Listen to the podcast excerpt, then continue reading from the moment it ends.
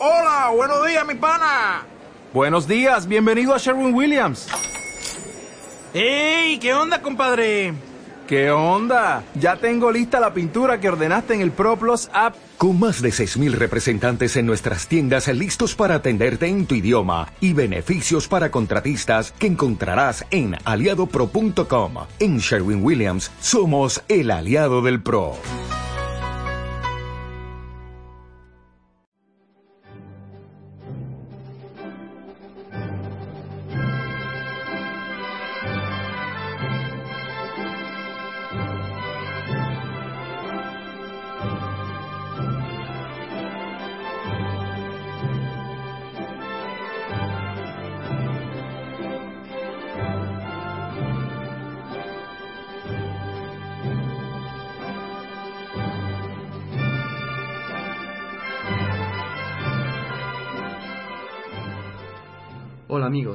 Bienvenidos un día más a Radio Libertad Constituyente, donde analizaremos las noticias del día en compañía de don Antonio García Troijano. Hoy es viernes 18 de enero y vamos a comenzar, como hicimos ayer, con las noticias que vienen desde Argelia, en este caso por el, por el secuestro de la planta de gas de la que ya hablamos ayer. Y el desenlace tan y el- terrible que ha tenido, ¿no? Eso es. Y las noticias también de la guerra en Mali. Eh, don Antonio, hoy los periódicos hablan sobre, sobre ese desastre que ha ocurrido en Argelia. Hay, sí, hay cierta unanimidad en la crítica internacional a la actuación del ejército argelino atacando la instalación de gas donde se habían producido el secuestro de europeos por parte de los chidaístas o los grupos de Al-Qaeda en, Argel- en Argelia. Pero las noticias fueron, ca- cada, a medida que se van teniendo conocimiento de ellas, cada vez crece más la indignación por la forma tan torpe, improvisada e inesperada en la que el ejército argelino ha intervenido por la fuerza bruta sin más, sin tácticas inteligentes para eh, intervenir en la casa en la casa de donde estaban los rehenes produciendo una verdadera matanza. Mm, Todo esto arranca de los éxitos que Israel tuvo con los comandos célebres, donde personas, soldados especialistas muy preparados, bien por tierra o bien desde aire, han sabido obtener éxitos impresionantes en la lucha contra el terrorismo y sobre todo para captar, matar a los líderes de los eh, grupos terroristas. Luego han querido imitarlo los países africanos del norte y casi siempre ha sido un fracaso. Es raro que yo recuerde ahora un caso de éxito en las tácticas de persecución del terrorismo por medio de comandos, no recuerdo. Y aquí Argel es, es peor, porque ha sido el gobierno argelino, ha sido el propio ejército argelino el que ha tomado la decisión de, sin más preparación, sin haberlo comunicado, sin haberse preparado con tiempo, por lo menos 24 o 48 horas de preparación, de acuerdo con las potencias europeas más cercanas y con Estados Unidos, haber preparado un asalto de una forma inteligente. Eh, por eso no es de extrañar que las críticas hoy eh, vengan contra, más contra el gobierno de Argel y contra su ejército, más que contra el propio grupo terrorista de yihad que ha padecido eh, la mayor parte de las víctimas, pero que también en una operación de rescate de los secuestrados que ha ocasionado una proporción enorme de muertos entre los rehenes. Siete por lo menos están muertos. Mm, El, primer, el premier británico, Cameron, ha sido el más fuerte en la crítica contra el gobierno de Argel por la falta de información sobre la operación que estaba preparando de rescate. Y el, Estados Unidos había enviado a la zona, antes de la, del ataque del ejército, había enviado a la zona mm, aviones no tripulados en misión de reconocimiento. Pero, y a pesar del apoyo de algunos países, sin embargo, la operación de rescate ha sido ya claramente eh, eh, y fuertemente criticada por Reino Unido, eh, ahí donde está David Cameron, y también por el gobierno de Noruega y los gobiernos de Noruega y de Japón. Hollande, el presidente de la República Francesa, se defiende diciendo que se está gestionando esta crisis en condiciones terribles, dramáticas. Es verdad que Hollande, que parece un hombre templado, parece que está sobrepasado por los acontecimientos terroristas y con las intervenciones del ejército. Mm, no es, eh, no es, el momento de análisis económicos como hacen casi todos los periódicos sobre la repercusión que en España tiene la producción de gas. Pero basta recordar que España tiene intereses importantísimos en Argelia desde luego el más importante tal vez sea los enclaves que tienen en Madrid por la dependencia energética, energética que tiene España y que ha ido aumentando con respecto a Argelia y que ha ido aumentando cada año. Solo en el último, en el 2012, ya tiene un, el 41% del gas consumido en España tiene su origen en Argelia. Es cuatro puntos más que el año anterior esta cifra está muy por encima del gas que proviene de otros países que España importa desde Nigeria, por ejemplo, que tiene un 15% del consumo, o incluso Qatar, con un 11%. Pero lo que importa en este momento destacar es que, no obstante, la matanza de rehenes en una de las instalaciones argelinas de gas, propiedad de la petrolera británica British Petroleum BP, por eso, por eso la insistencia de Cameron en la crítica al ejército argelino, y también de la Noruega Statoil, ha encendido la alarma en las empresas españolas que están instaladas en la región, las cuales están trasladando a muchos de su personal a zonas más céntricas y menos expuestas al ataque de estas células yidaístas instaladas en Argel. Mm, allí ya, en, en Argel, se encuentran grupos, empresas españolas muy conocidas como ACS, Indra o Repsol, Cepsa, y junto con, con otras de también importantes pero no tan conocidas. El Ministerio de Asuntos Exteriores considera que el riesgo es bastante elevado. El riesgo de atentado contra intereses españoles es muy elevado. No nos extraña porque desde que este ministro nuevo, eh, Manuel García Margallo, está al frente del ministerio, siempre que hace declaraciones lo que la empeora. Pero recordad sus aparatosas declaraciones sobre Gibraltar cuando decía que estaba la flota, la Navy, la armada inglesa contra los pescadores, cosas parecidas. Pues no es de extrañar que estas declaraciones lo que hagan es empeorar la situación. Eh, no, no la empeoran, simplemente da un tono dramático, pesimista y grave, y más grave de lo que es. Mm, otras noticias, no, otras repercusiones también ha tenido en en, otros países. Eh, por ejemplo, en el, Tokio exigió a Argel mm, que, pusiera fin a la ofensiva inmediatamente. Y Washington pidió aclaraciones. Y aunque las fuerzas especiales de Argel iniciaron la ofensiva militar con helicópteros, sin embargo, luego han tenido también intervención terrestre y el ejército fracasó en su intento de dar caza desde el aire a los terroristas que intentaban huir.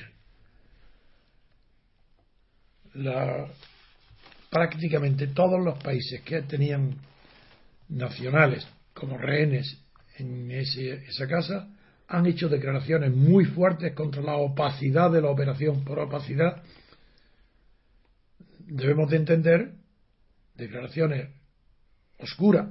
Debemos entender falta de operación, porque en todas las operaciones militares deben estar regidas por la opacidad. La posibilidad es una condición sine qua non para el éxito de cualquier acción armada. La crítica está en que no hayan sido informados los gobiernos, pero no la operación. La operación tiene que ser opaca, secreta. Lo que se puede criticar al gobierno de Argel es que no informó a los gobiernos de los países a los que pertenecían los rehenes de los del, grupo a los rehenes eh, retenidos en la eh, en la casa de Argel donde estaban donde, de la que se había apoderado el grupo yidaísta entre las causas próximas los pocos dirigentes se dedican a analizar las causas pero uno de ellos ha sido Clinton la secretaria la que era secretaria de Estado y que ha declarado que la inestabilidad en Mali es la que ha abierto la puerta al secuestro. Bueno, vaya descubrimiento. Pero si son eh, grupos que se declaran solidarios y que piden a Francia que ponga fin a su intervención en Mali, ¿cómo, qué inteligencia se requiere para decir astutamente, parece ser, que es la inestabilidad en Mali la que abrió la puerta al secuestro. No, la que abrió la puerta al secuestro ha sido la guerra.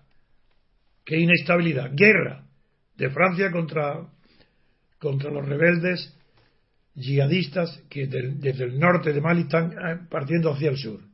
Eso es una declaración tonta. Claro que es una protesta contra la guerra para que acaben con ella, para que se vayan. Por eso ha claro el secuestro. Dice que inestabilidad en Mali en fin, eh, no puedo tener más precisión en mi crítica porque aún faltan por conocer muchos informes de cómo ha sido concebida esta desastrosa operación militar. Pues melodía y pasamos a la siguiente noticia.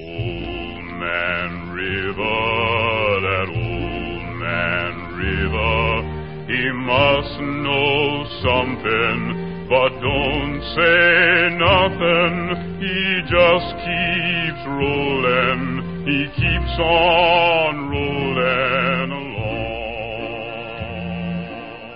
Pues continuamos con noticias relacionadas con Mali. El diario El País titula Mali, una guerra francófona. Francia reclama una mayor implicación militar europea en el conflicto. Ha pedido más apoyos de la Unión Europea. Por su parte, España va a mandar, aparte de lo que ya mencionamos ayer, el avión y que ha cedido sus, sus bases y el espacio aéreo, eh, ha, dicho que va a mandar a, militares, militares que servirán de instructores para el ejército de Malí. Eh, el despliegue total español está previsto que puede alcanzar hasta 80 militares. Estos son nuevos datos sobre, sobre esta aportación de España al conflicto de Francia en Mali y, y bueno y esa y esa petición de Francia a la Unión Europea para que la apoye en el conflicto don Antonio sí lo único que quiero aquí resaltar mi comentario es que en el país como siempre con pedantería llama a Malí una guerra francófona pero leyendo ya la, el titular es pedante y ridículo. Una guerra francófona parece que no es una guerra por motivos de la lengua francesa, ni es una guerra en que entre eh, soldados que solamente hablan francés, porque de un lado sí está Argelia que habla francés, pero tiene otro idioma, árabe, que son árabes, y en Mali no digamos. Pero leyendo el texto que del país donde por ese titular de guerra francófona, ya entiendo por qué lo ha dicho. Porque eh, ha sido comentando o poniendo el título a, una crítica que ha hecho el, conocido Daniel Cohn-Bendit, que hoy es diputado y, más bien moderado, el que fue uno de los nombres más conocidos de la, de la rebelión de mayo francés del 68, Daniel Cohn-Bendit, ha replicado a Catherine Ashton, la que fue responsable de la diplomacia americana, pues le ha, replicado eh, diciendo, porque diciéndole que, que, el malestar francés por la descripción europea del, deserción europea del conflicto de Mali le respondió Madame Aston, usted ha dicho que esta guerra nos concierne a todos. Todo el mundo, añade, todo el mundo nos dice lo mismo, pero no hay más que soldados franceses allí. Y lo que se está diciendo a los franceses, a los franceses es, nosotros os mandamos unas enfermeras y vosotros y a vosotros que os maten. Estas palabras es la que entiende ya que diga una guerra francófona, pero no es verdad, porque las palabras de Convendit dicen que manda a soldados franceses, pero es que los que están en Mali también hablan francés. Así por eso tiene un poco más sentido el, haber puesto guerra francófona, que no es una guerra por el idioma, sino simplemente porque hablan francés en ambos lados, aunque solamente los soldados franceses tienen por único idioma el francés. Pues en referencia a lo que decía usted sobre Margallo, aparecen unas declaraciones que ha hecho en referencia a la guerra en Mali que dice que la amenaza yihadista pone en riesgo a todos los países del mundo y desde luego España es uno de los países más amenazados por razones de proximidad. De lo que se trata es de acabar con ella. Eso han sido las palabras de Margallo. luego eso es una exageración como siempre. ¿Cómo va a poner en riesgo a todos los países del mundo? Está poniendo en riesgo a, todos los países del mundo, de Latinoamérica, de Australia, Nueva Zelanda, todos están en riesgo. Este, hombre es mejor que se calle, porque cada vez que habla sube el pan. Lo que sí es cierto es que muchos países están, se están viendo afectados. Ya hay cientos de soldados de Togo y Chad que comienzan a llegar a Bamako, que es la capital. Eh, por otro lado, también Francia se está quejando de la cicatería española. Ningún socio de Francia se ha declarado aparentemente tan concernido como el gobierno español por la, matanza, eh, por la amenaza terrorista que amena del Sahel, donde ha habido desde 2009 cinco rehenes españoles y desde donde Al Qaeda lanza anatemas contra España. Pero a la hora de arrimar el hombro en la guerra de, en la guerra actual, el ministro de Defensa español solo ha ofrecido un avión de transporte, lo mismo que Dinamarca y la mitad que Bélgica. Sí, claro.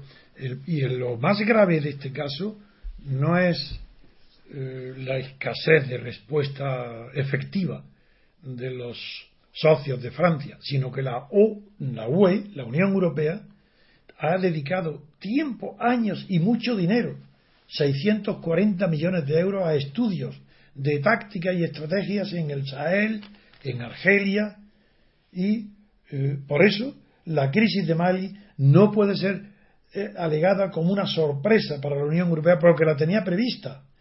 Tenía previsto que con unos estudios minuciosos.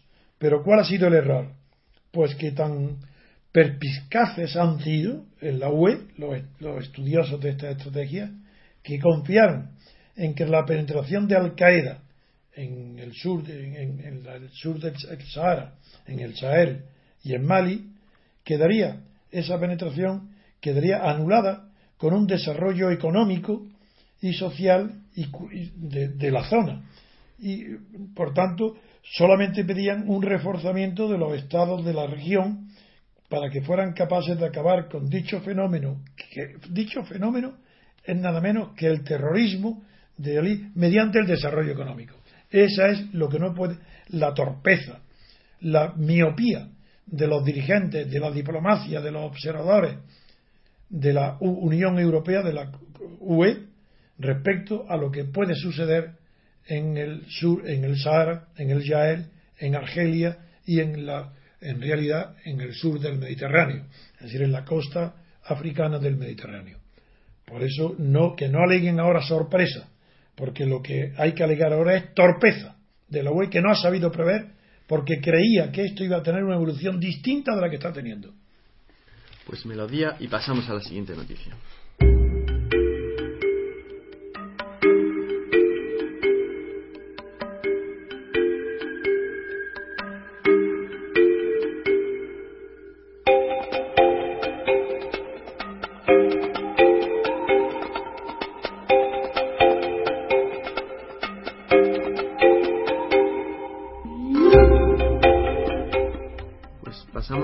Nacionales y hablaremos sobre el caso de Bárcenas. Hoy hay titulares que llenan los periódicos sobre este caso. En el diario El Mundo, en, en la página 4, encontramos un titular que dice Bárcenas pagaba en B a la cúpula del PP. Los sobresaltos cargos del partido oscilaban entre 5.000 y 15.000 euros al mes.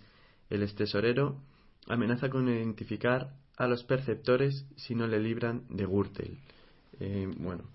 Pero es que yo creo que el titular este está mal, porque el ex tesorero dice amenaza, amenaza de hoy, con identificar a quién, a los preceptores, si no le libran de Gürtel, pero ese no es el problema. Yo creo que es que está equivocado el periódico, que como siempre, como son imprecisos, tiene que decir amenazaba o amenazó, pero no amenaza. Es que siempre los titulares es que confunden.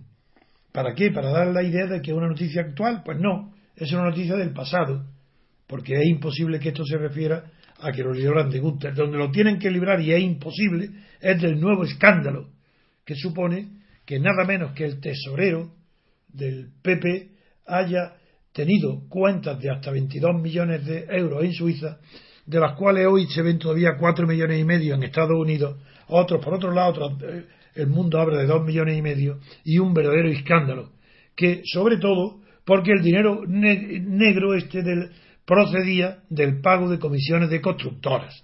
Bien, ayer eh, oí, tuve la paciencia de oír en Intereconomía, no, sí, Intereconomía, la televisión, ¿no? Sí, Intereconomía. En, el programa que se llama El gato al agua, así.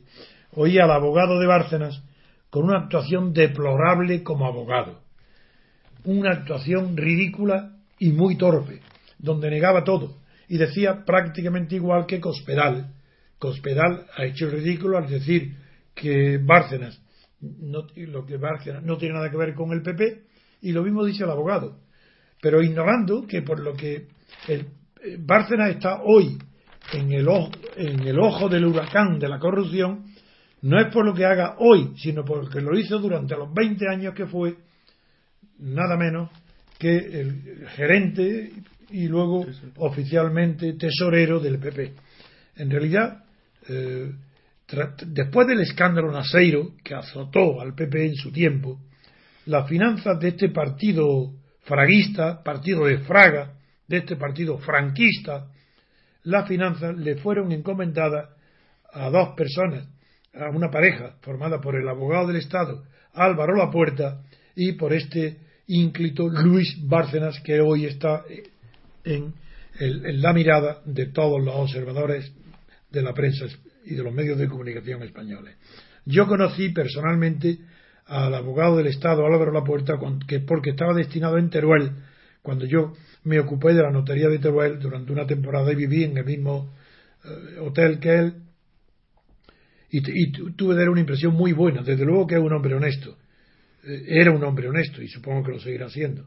Era hijo de un subsecretario del gobierno de Franco, por tanto su padre era un servidor de Franco, él no tenía una ideología muy clara, era un técnico de, cuestiones hacendísticas como abogado del Estado, pero eh, tuvo con él una buena amistad y tengo una buena opinión de él que conservo porque no he tenido luego ningún dato que me haga modificar la opinión que tengo sobre él. En cambio, Luis Bárcena, desde el principio, desde el principio, era el hombre de los chanchullos, como lo ha calificado en el diario del mundo el Casimiro García Vadillo.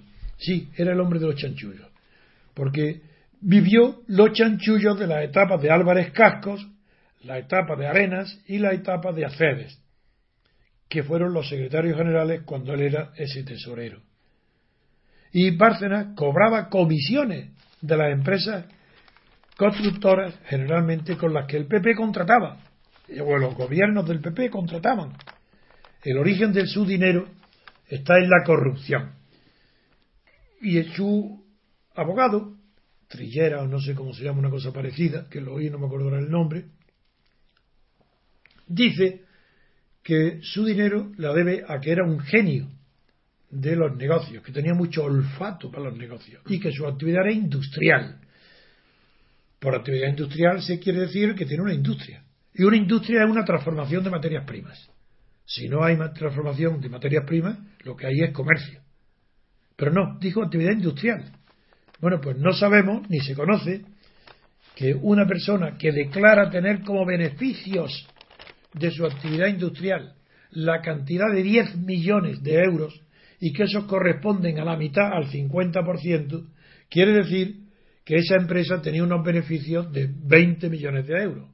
O una empresa para tener 20 millones de euros después de impuestos implica que tener unos, beneficios brutos de alrededor de 250 o 300 millones de euros. ¿Dónde está esa empresa? ¿Dónde está esa actividad? Es, fue tan, tan débil y tan torpe la defensa del abogado que lo ha dejado peor que estaba antes de ser defendido. Que todas las explicaciones que daba eran absurdas. Si la actividad industrial, ni actividad industrial ni comercial, era corrupción, comisiones, que cobraban de las empresas constructoras españolas que trataban con el PP, con los gobiernos del PP. Esa es la fuente de ingresos. Eso es lo que ingresaba en Suiza. Y solamente tenemos conocimiento de esa deuda.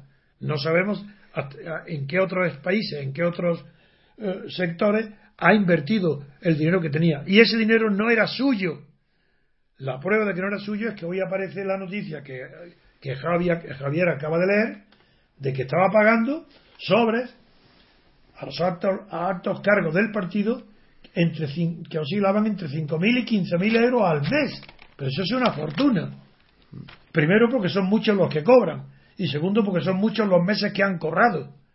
La corrupción del PP es absoluta, tan absoluta como lo fue la corrupción del PSOE desde el origen, con el flip flop aquel famoso de Felipe González.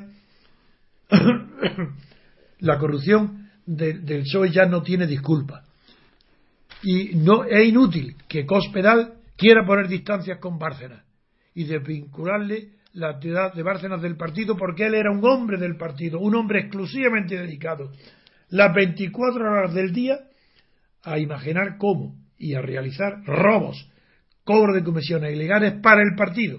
Que a él también haya cogido para él mismo, no lo sabemos todavía. Que esas cuentas de Suiza al final por la crisis que ocasionó Gürtel, él se haya aprovechado la crisis para quedarse con ella, para, con el pretexto que si la entregaba el partido podrían descubrirse, también puede ser. Es decir, que haya la crisis que ocasionó el escándalo Gürtel al PP haya sido aprovechada por Bárcenas para enriquecerse aún más. Él, con el pretexto de no implicar al PP en esas cuentas opacas, no, cuentas procedentes de la corrupción. Esto eh, que en Estados Unidos se le descubran ahora las, eh, más cuentas, eso no añade nada al, al escándalo que implica que la propia eh, cargos institucionales, que la institución principal del PP para el cobro del dinero a sus militantes o, manejo de sus finanzas haya estado absolutamente corrompida.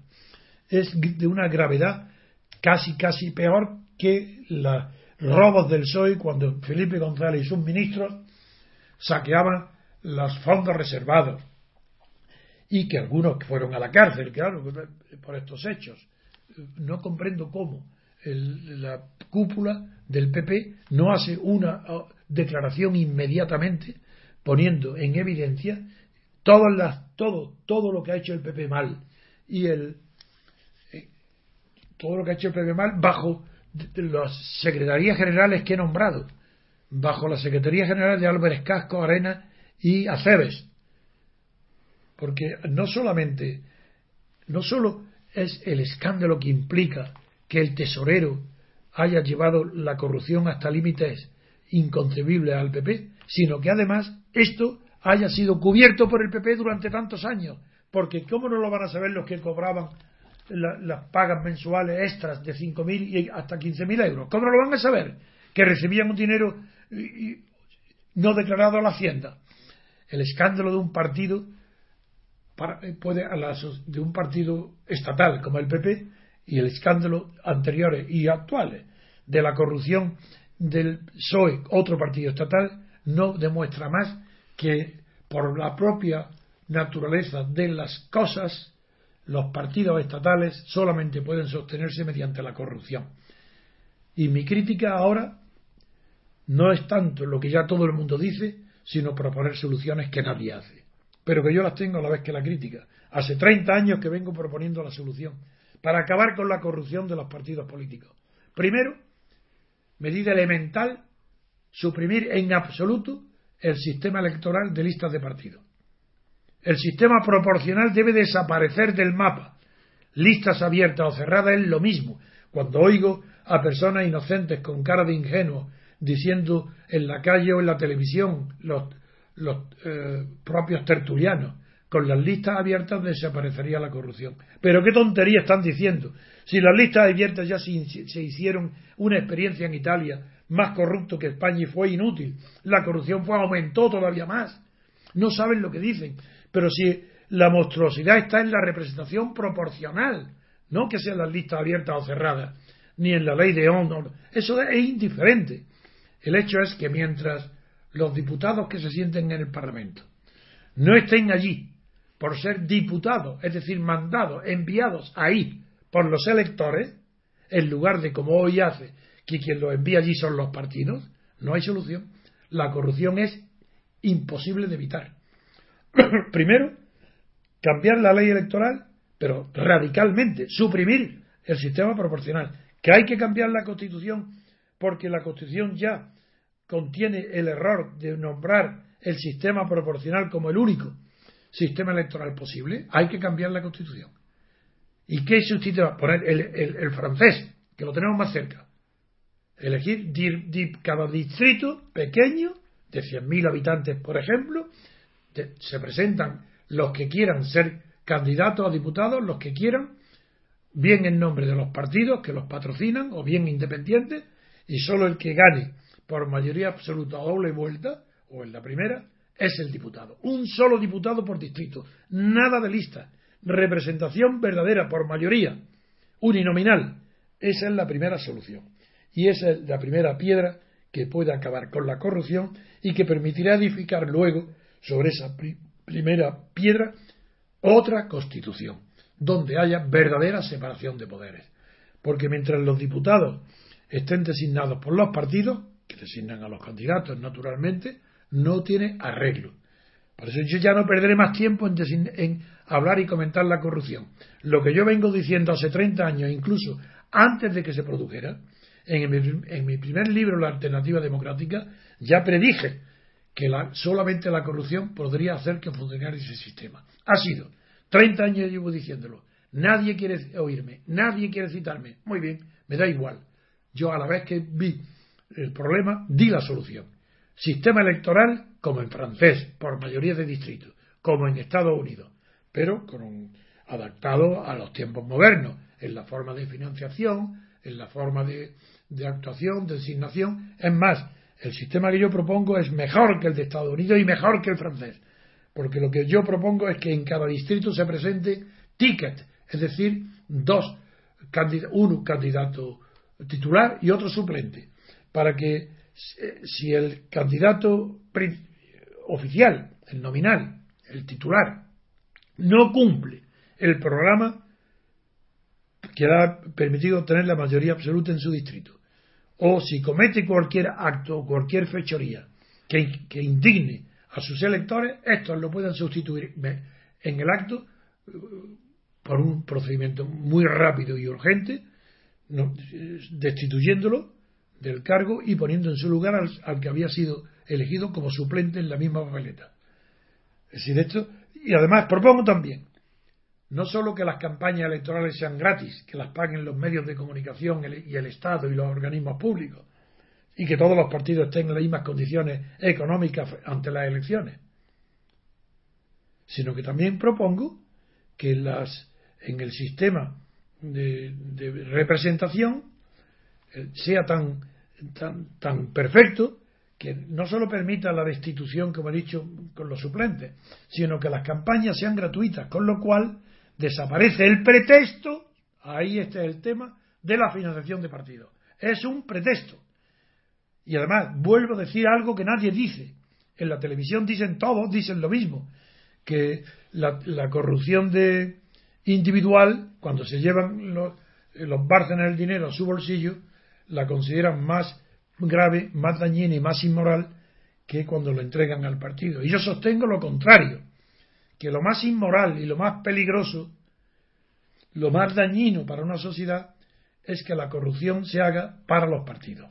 Porque si un partido se financia ilegalmente, no solamente comete el delito de corrupción económica, de fraude, de prevaricación, de extorsión, de chantajes, sino que además comete un fraude electoral, ya que le permite competir en condiciones desiguales con la competencia de otros partidos.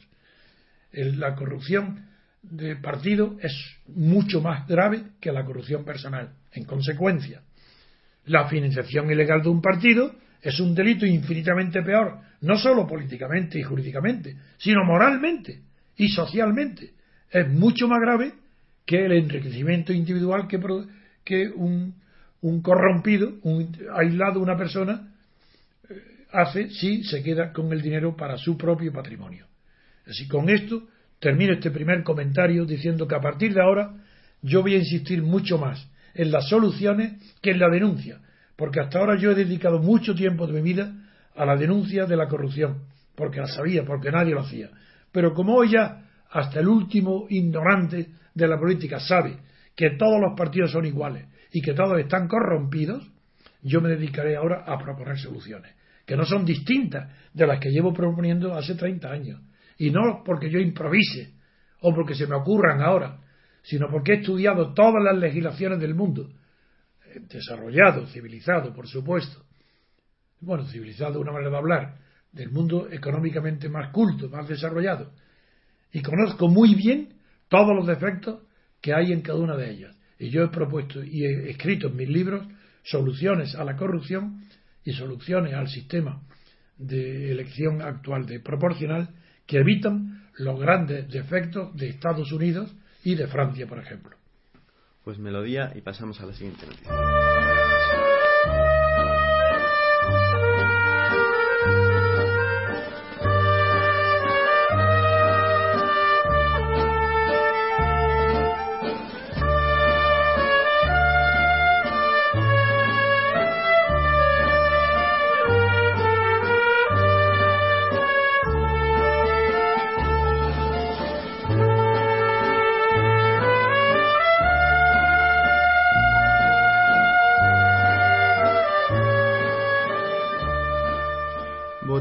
Aboga por eliminar las juventudes de los partidos políticos. Sus palabras encienden las redes sociales y nuevas generaciones dice no compartirlas ni entenderlas. La nueva cara de la nueva cara política de Ana Botella ha incendiado las redes sociales y ha soliviantado a las juventudes de su partido, nuevas generaciones, hasta el hacer una nota pública contra la alcaldesa de Madrid. La regidora se descolgaba ayer por la mañana con unas declaraciones en las que abogaba por eliminar por la eliminación de las juventudes de los partidos. Tras la salida la semana pasada del ayuntamiento de su vicealcalde, Botella ha adoptado un papel más activo de cara a los medios. Ha dicho, yo cuando me encuentro a uno de los jóvenes de nuevas generaciones le pregunto, ¿qué haces aquí? Yo eliminaría las nuevas generaciones de los partidos. La gente con 14, 16, 18 años tiene que estar trabajando, formándose y aprendiendo. Esas han sido sus declaraciones con respecto a estas nuevas generaciones. Don Antonio, ¿algún...? Sí, las declaraciones de una completa ignorante de lo que es la política. No sabe nada de la política. Como, como todos estos aprendices que se formaron en el franquismo todos y ahora quieren dar aquí lecciones de qué. No sabe lo que es, pero vamos a ver. Los jóvenes tienen que aprender la política como donde se aprende únicamente antes que en los libros. ¿Dónde? En la lucha sindical. Los jóvenes tienen que aprender, estudiar. tienen que estar en las universidades a partir de los 16, 17, 18 años, por supuesto, y en los centros de enseñanza superior. Y ahí en esos centros es inevitable, es más, es bueno en el sentido de que se requiere, que hay indispensable, que ahí se formen con su propia experiencia, viendo quiénes son los profesores, qué les enseñan, cuáles son los planes de estudio, qué es lo que favorece sus carreras, qué es lo que les perjudica, y ahí formar parte de la lucha sindical estudiantil. Y ahí se forman los estudiantes su espíritu crítico. Ahí se manifiestan unos a favor de unas tendencias conservadoras, otros a favor de unas tendencias revolucionarias. Y todo eso es indispensable, porque es la base de la que van a salir luego las formaciones de los espíritus políticos. Y los jóvenes no pueden estar, como dice Botella, diciendo ¿qué hacen aquí? Pues tienen que estar estudiando. Evidentemente, el que tiene la suerte de ser estudiante, porque en una época de crisis tan grande, si tienen que estar, si encuentran empleo, si no tienen empleo tendrán que estar buscándolo, o tendrán que dedicarse a ser autónomos, tendrán que ganarse la vida, pero ahí aprenden que el Estado y los partidos políticos no les favorecen, que a unos les perjudican, a otros los programas les gustan. Ahí están aprendiendo. Se aprende la política en la lucha, en el combate diario. Otra cosa son los intelectuales, que, que, para tener cátedra en la universidad estudian la política, pero como textos de memoria aprendidos, sin conocer la experiencia política, ni la lucha política, ni la acción política. No hay más aprendizaje que el de la acción. ¿Cómo se va a prescindir de las nuevas generaciones que actúen en política porque tienen que estar trabajando? Eso es lo que se decía en el franquismo. Se ve que Botella es una hija de franquista, esposa de un franquista, ella misma franquista. ¿Cómo se puede decir que los jóvenes que, no pueden dedicarse a la política y los jóvenes ni aprender de política, sino que tienen que estar trabajando? ¿Dónde está el trabajo de los jóvenes? Pero ¿sabe lo que está diciendo? A unos jóvenes, que, una juventud que tiene el mayor índice de paro de toda Europa y uno de los primeros índices de paro del mundo, les dice que no, que no se dediquen a la política, que se dediquen a trabajar o a estudiar. Pero si eso son palabras de Franco, literales. No, no. lo que hay que decirle a los jóvenes es trabajar si encontráis trabajo. Manifestaros con los sindicatos en busca de trabajo. Protestar contra que no haya trabajo. Estudiar a vuestros profesores. Ver quiénes dicen la verdad y quiénes mienten. Hacer boicot contra los profesores que mienten y os engañan en la política. Tomar parte en las luchas sindicales estudiantiles. Formarse políticamente porque esa formación política abre la cabeza para estudiar mejor los textos técnicos. sin una formación humanista, que se aprende, ¿en dónde se aprende la humanidad? ¿Estudiando latín y griego? No, se estudia latín y griego cuando tiene la inquietud de saber, de comprender por qué tantas injusticias vienen del mundo, cuáles son, cuando quieres saber qué soluciones han pretendido dar las civilizaciones a las crisis de inmoralidad actual, de dónde venimos. Eso, un joven que no se plantea esos problemas es un joven muerto. Desde luego que no tiene que pertenecer a nuevas generaciones del PP. Eso es una maravilla. Que se borren inmediatamente. Porque son aprendizajes, escuelas de aprendizaje franquistas. Pero en cambio, decirle a los jóvenes, participar en la lucha, ser la vanguardia, pero la vanguardia no diciendo tonterías como esa de democracia ya no nos representan, claro, pero decir qué, cómo, qué camino, qué conocimiento, denunciar la Constitución, denunciar la ley electoral, denunciar las leyes de reforma educativa, denunciar todo porque son falsos. Ser auténticos es la misión del joven. ¿Cuándo va a serlo? Cuando luego se entregan y se pudren en medio de la sociedad, la juventud requiere ideales y entregarse a ellos. Yo me conservo joven porque tengo los mismos ideales que cuando tenía 18 años. Si esto no es así para el común denominador de la gente mayor, eso a los jóvenes tiene que importarle muy poco. Ellos tienen que vivir el presente como si fuera toda su vida y vivir los ideales de hoy, los que le, ideales que le permitan luchar contra una clase política y una clase dirigente que los condena al paro, a la incultura, a tener universidades las peores del mundo, a tener unos profesores que les mienten en todo lo que sea referente a las humanidades. Mienten no solo con respecto a la política, que es evidente, no solo le enseñan constituciones que son falsas, no solo le enseñan un sistema político que le llaman democracia, cuando es una pura oligarquía corrompida y podrida de partidos estatales, sino que además tampoco le enseñan los caminos técnicos el joven, al contrario, tenemos que ser, declarar el valor que tiene la juventud hoy mismo, hoy, en una sociedad corrompida, ¿qué esperanza podemos tener? Sino porque esa juventud tome parte en la política, se dé de baja en nuevas generaciones del PP, puesto que Botella, una jerarca, le dice que se den de baja, pues esa es la confianza que ella tiene en la juventud. ¿Y por qué lo hace ella? Creyendo en una teoría que se ha demostrado falsa, además, sociológica, que indica que para que haya los políticos sean honestos y honrados y competentes, tienen que haber triunfado previamente en el seno de la sociedad civil. Ah, pues que me diga Botella dónde ha triunfado ella. Ah, Botella ha triunfado en el seno de la sociedad civil, luchando en competencia abierta con todos los demás. ¿Qué puesto ha ocupado ella? ¿Qué, qué puesto ha tenido ella en la sociedad civil que no proceda de la política? Esa es la, esa es la teoría que está en la base de su, de su pretensión de que las juventudes no se alisten, no pertenezcan a partidos políticos. Pues bien, la teoría de que hay que triunfar en la sociedad civil para luego pasar a la política está basada, uno, en una experiencia de Estados Unidos. Pero ahí se le llama, no se le llama profesionalidad de la política, porque no son políticos profesionales los que duran cuatro o cinco años y cambian. Lo que es anormal es que en España los políticos, como le pasó a tantísimos, que los del franquismo que pasaron aquí, como Martín Villa, por ejemplo, que no se han apeado del, automóvil desde que joven, en la juventud suya pertenecía al SEU y tenía coche porque era jefe del SEU. Y ahora en el país y en todos los puestos no se ha bajado del coche oficial. Eso es lo que es una deformación profesional. Pero Botella, ¿qué ejemplo da? No, no, no. La profesionalidad de la, la política no requiere profesionales, eso es verdad.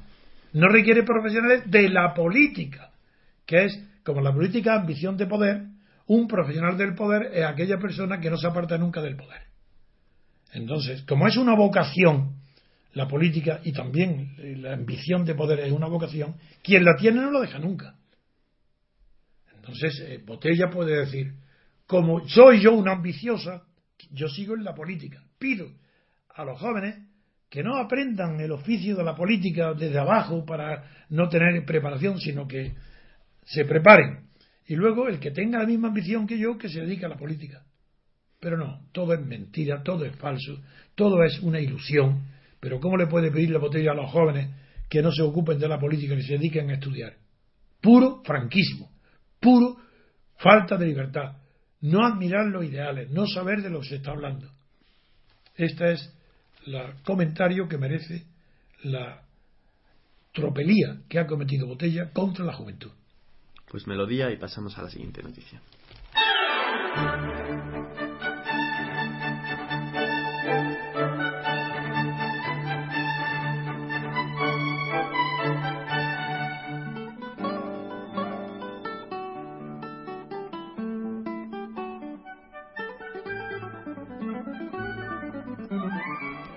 La patronal catalana pide a más que deje la consulta y negocie el concierto. No queremos un choque de trenes, afirma el presidente de los empresarios, que es Joaquín Gay de Montellá. Las grandes empresas catalanas han decidido plantarse ante el desafío soberanista del presidente de la Generalitat, Artur Mas. Ayer, el presidente de, de la patronal rechazó la celebración de una consulta que enfrente a los ejecutivos central y catalán, que crea antipatías en el resto de las comunidades y divida a la propia sociedad catalana. El presidente de la patronal dijo No queremos un choque de trenes, ni una sociedad catalana fraccionada. La convergencia y unión, que tradicionalmente ha estado cercana a las demandas de la patronal, parece que le llueven las críticas de los empresarios, don Antonio. Muy bien, eh, mi comentario, ya siguiendo la decisión que he tomado hoy, de que a partir de ahora mi énfasis estará puesto en la solución a la corrupción del Estado de partidos, en las soluciones institucionales y constitucionales, pero que seguiré hablando de corrupción, pero no describiéndola. Eso lo digo ya para los medios de comunicación que por fin han entrado en el tema. por eso voy a comentar ahora eh, las palabras que ha pronunciado. En primer lugar, que me parece bien que la patronal catalana le haya expedido a más, eh, que deje ya la consulta y que, y, que vaya a lo interesante, al concierto económico. Bien. Pero lo que me importa hoy destacar es la sinceridad con la que Jordi Pujol, padre, el, expresidente de la Generalitat, ha pronunciado una especie de conferencia o una charla presentado por eh, el por Piqué. Y en esa conferencia, mm, en el Círculo de Economía, en la que presentaba su último libro, explicó su paso o su tránsito de político españolista a defensor de la independencia de Cataluña. En primer lugar, como lo conocí en los tiempos de su juventud, y luego cultivé su amistad durante mucho tiempo, no solo cuando él venía a Madrid siempre, sino que, como he citado varias veces, en París hemos visto con mucha frecuencia. Nunca fue españolista, siempre fue catalanista, pero eh, rozando, rozando. No se entregaba nunca eh, eh, intelectualmente. Yo lo conozco muy bien. No se entregaba nunca intelectualmente al separatismo catalán, pero emocionalmente sí. Si yo veía en él, desde que lo conocí, que dentro de él había una cabeza y un corazón distintos, separados. En la cabeza no quería la separación de España. Con el corazón la admiraba, le gustaba y le enardecía. Él luchaba porque esto no se manifestara. Yo sí lo vi, desde que lo conocí. Pero, como había otros muchos catalanes así, pensaba que era un hombre inteligente y realista y que nunca daría el paso, por realismo y por inteligencia, de inclinar su cabeza al sitio de su corazón y que poco a poco iría comprendiendo la realidad que Cataluña sin España no es nada. Pues bien, hoy él en esa, ha tenido la sinceridad de decir esto, este tránsito, y repitió los mismos argumentos que, que ya que, siempre había en los últimos tiempos ha utilizado para explicar su paso al separatismo. Y literalmente creo que decía aproximadamente que él había sido un constructor de puentes. Bueno, él no ha sido el constructor de puentes, porque los puentes la Generalitat antes que él estuvo Tarradellas. El puente de la Generalitat lo utilizó Tarradella antes que él. Y no, él no ha construido, como dicen literalmente, una muralla contra el separatismo, no. Lo que puso una muralla contra izquierda republicana. Eso es verdad. Contra estaba Heriberto Herrera, ahí sí puso una muralla del catalanismo contra izquierda, izquierda republicana. Y ahora se ve que está asociado a ella. Ese sí que es un tránsito, porque él ha sido monárquico desde el primer día. Y en eso se separaba de mí. Yo nunca, ni un solo minuto de mi vida he sido monárquico. Mi apoyo a don Juan de Borbón, al padre de Juan Carlos, era un apoyo estratégico, táctico, consciente. Y a sabiendas de los dos, de tanto de don Juan como mío. Yo apoyaba la monarquía de don Juan porque era el único que podía acabar en vida con la dictadura de Franco. Por eso lo apoyé, pero con el compromiso de celebrar luego dar un periodo de libertad constituyente para que los españoles pudieran elegir libremente entre monarquía o república. Pero Jordi Pujol no. Nunca conocía a Jordi Pujol la palabra república, nunca se la oí. Entonces no es verdad que ella construyera una muralla contra el separatismo. No, contra el republicanismo sí. Pero también una muralla falsa, porque él mismo, que era inteligente y sigue siéndolo, pero ya está corrompido, ya otra cosa, ya no es el mismo de antes. Su mente ya no es libre de pensar, ahora está pensando en función de las condiciones de su vida, donde los hijos y su mujer y él mismo están arrastrados a una vorágine de dinero y de poder económico y de ambición económica. Y ahora lo que él dice es que ahora se encuentra ante un desfiladero que no tiene salida. ¿Cómo? Si es desfiladero, tiene, todos los desfiladeros tienen salida. Luego, la metáfora es mala. Si, si está en un desfiladero sin salida, quiere decir que está metido en un agujero. Que, y ahí tiene razón. Y como no tiene salida, ya está diciendo cosas como que la, eh, independencia es muy difícil, que, no, que, no, la va a conseguir, que aunque él votaría sí, votaría sí en una consulta. Dice votaría, en condicional, ni siquiera dice que votará. No cree en nada de lo que está haciendo ahora. Este es Puyol, un hombre inteligente y que está mentalmente arruinado y económicamente enriquecido. Pues melodía y pasamos a la siguiente noticia.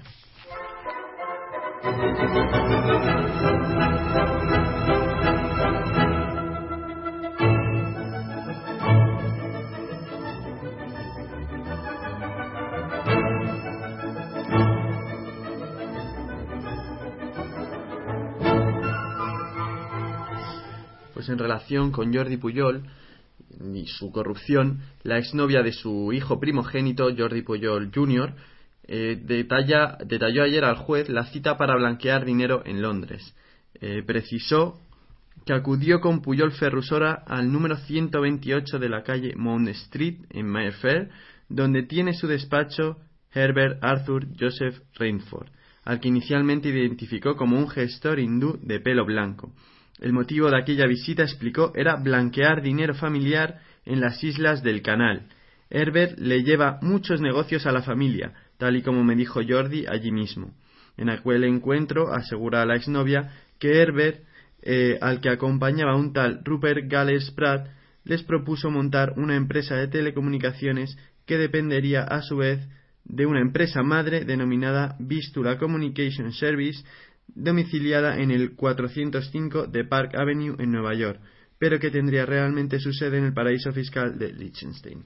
Y además creo que desveló también ¿no? otros negocios, ¿no? Desveló el negocio de la compra de un Fórmula 1 de seis centrales hidráulicas en México. Bueno, varias declaraciones que acusaban directamente al blanqueo de dinero de esta familia. Por mi parte no tengo nada que comentar. Pues melodía entonces y pasamos a la siguiente noticia. Muy bien.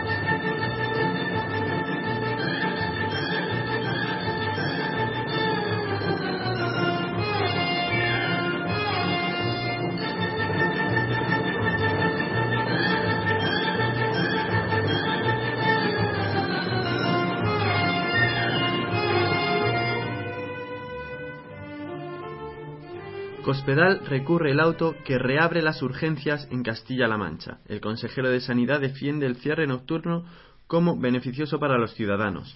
Don Antonio. Esta medida es eh, racional y absurda. Eh, parece increíble que diga yo dos adjetivos incompatibles, porque lo racional es lo contrario de lo absurdo.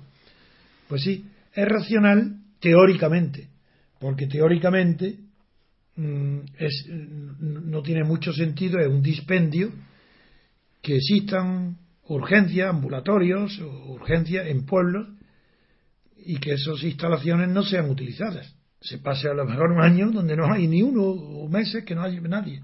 Y mucho más barato y más eficaz sería que tuviese una unidad móvil de ambulancia, de asistencia en la propia ambulancia, mientras se traslada al sitio hospitalario adecuado. Eso es lo racional, lo lógico y lo conveniente. ¿Dónde está el absurdo?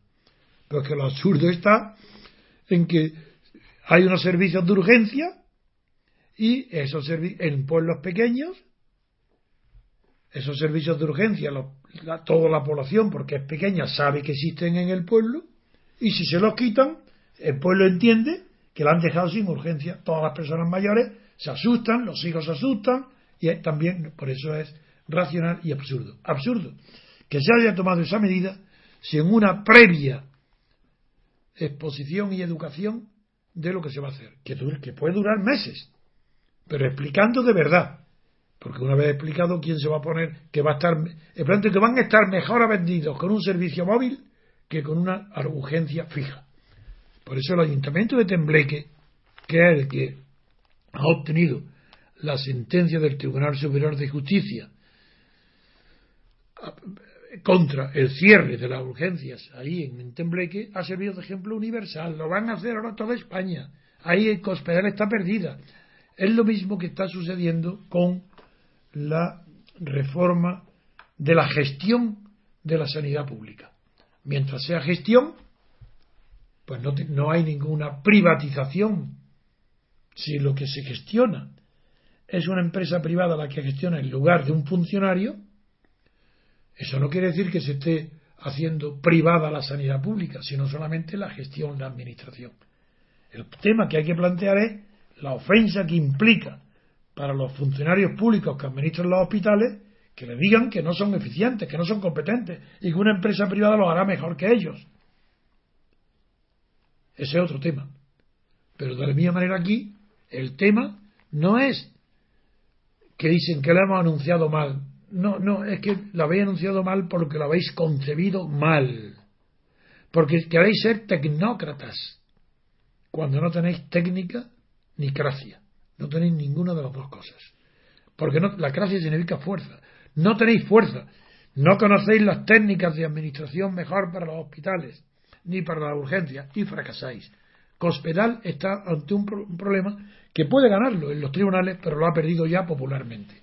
El daño que le ha hecho el Partido Popular a las expectativas electorales con este cierre de la urgencia es incalculable. Pues melodía y pasamos a la siguiente noticia.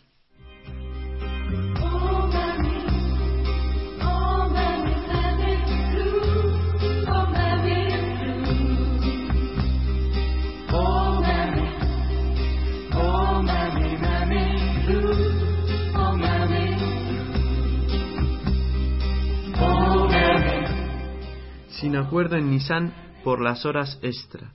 Más de 12 horas de negociación entre los sindicatos y la dirección de Nissan en Barcelona no fueron suficientes para llegar a un acuerdo. Don Antonio, no sé si conoce esta noticia en, sobre el caso de Nissan, Sí, el, sí. el- el conflicto que ha habido entre los He, sindicatos. vi- y- he visto algo y como siento mucha simpatía por el sindicato Uso, pues por eso la he leído mejor, la he, la he meditado sobre ella.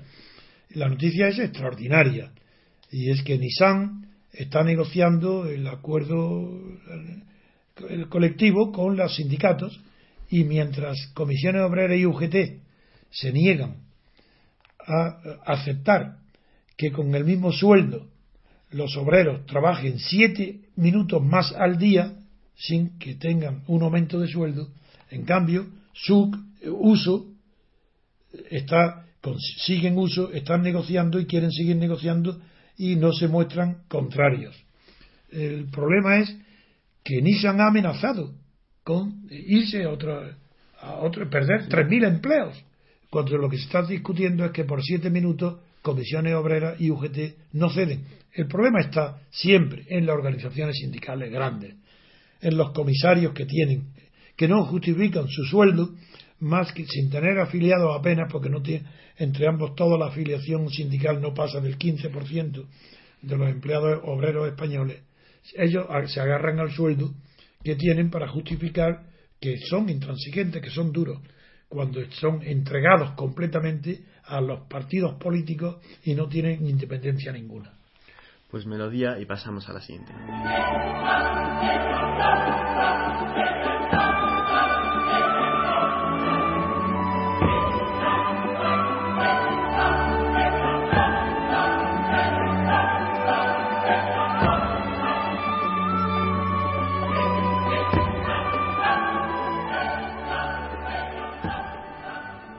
Acabamos el programa de hoy con una noticia agradable que aparece en el diario La Razón en la página 43. Doble arma contra el Alzheimer. Una vacuna para prevenir y curar. Científicos españoles certifican en ratones la seguridad de esta vacuna, de esta molécula, dice la noticia. Em, Ramón Cacabelos es el principal investigador y director del grupo español Eurospes, que ha invertido más de 2 millones de euros en esta vacuna. Sin embargo, hay algunos investigadores que muestran dudas sobre su verdadera eficacia. Eh, con esto, no sé si tiene algo que comentar, don Antonio. Acabamos el programa de hoy, no sin antes dar las gracias a nuestro equipo técnico, a Manuel Ramos, a usted, don Antonio, por, por el análisis de estas noticias y sobre todo a todos los oyentes que nos siguen diariamente. Muchas gracias y hasta el próximo día.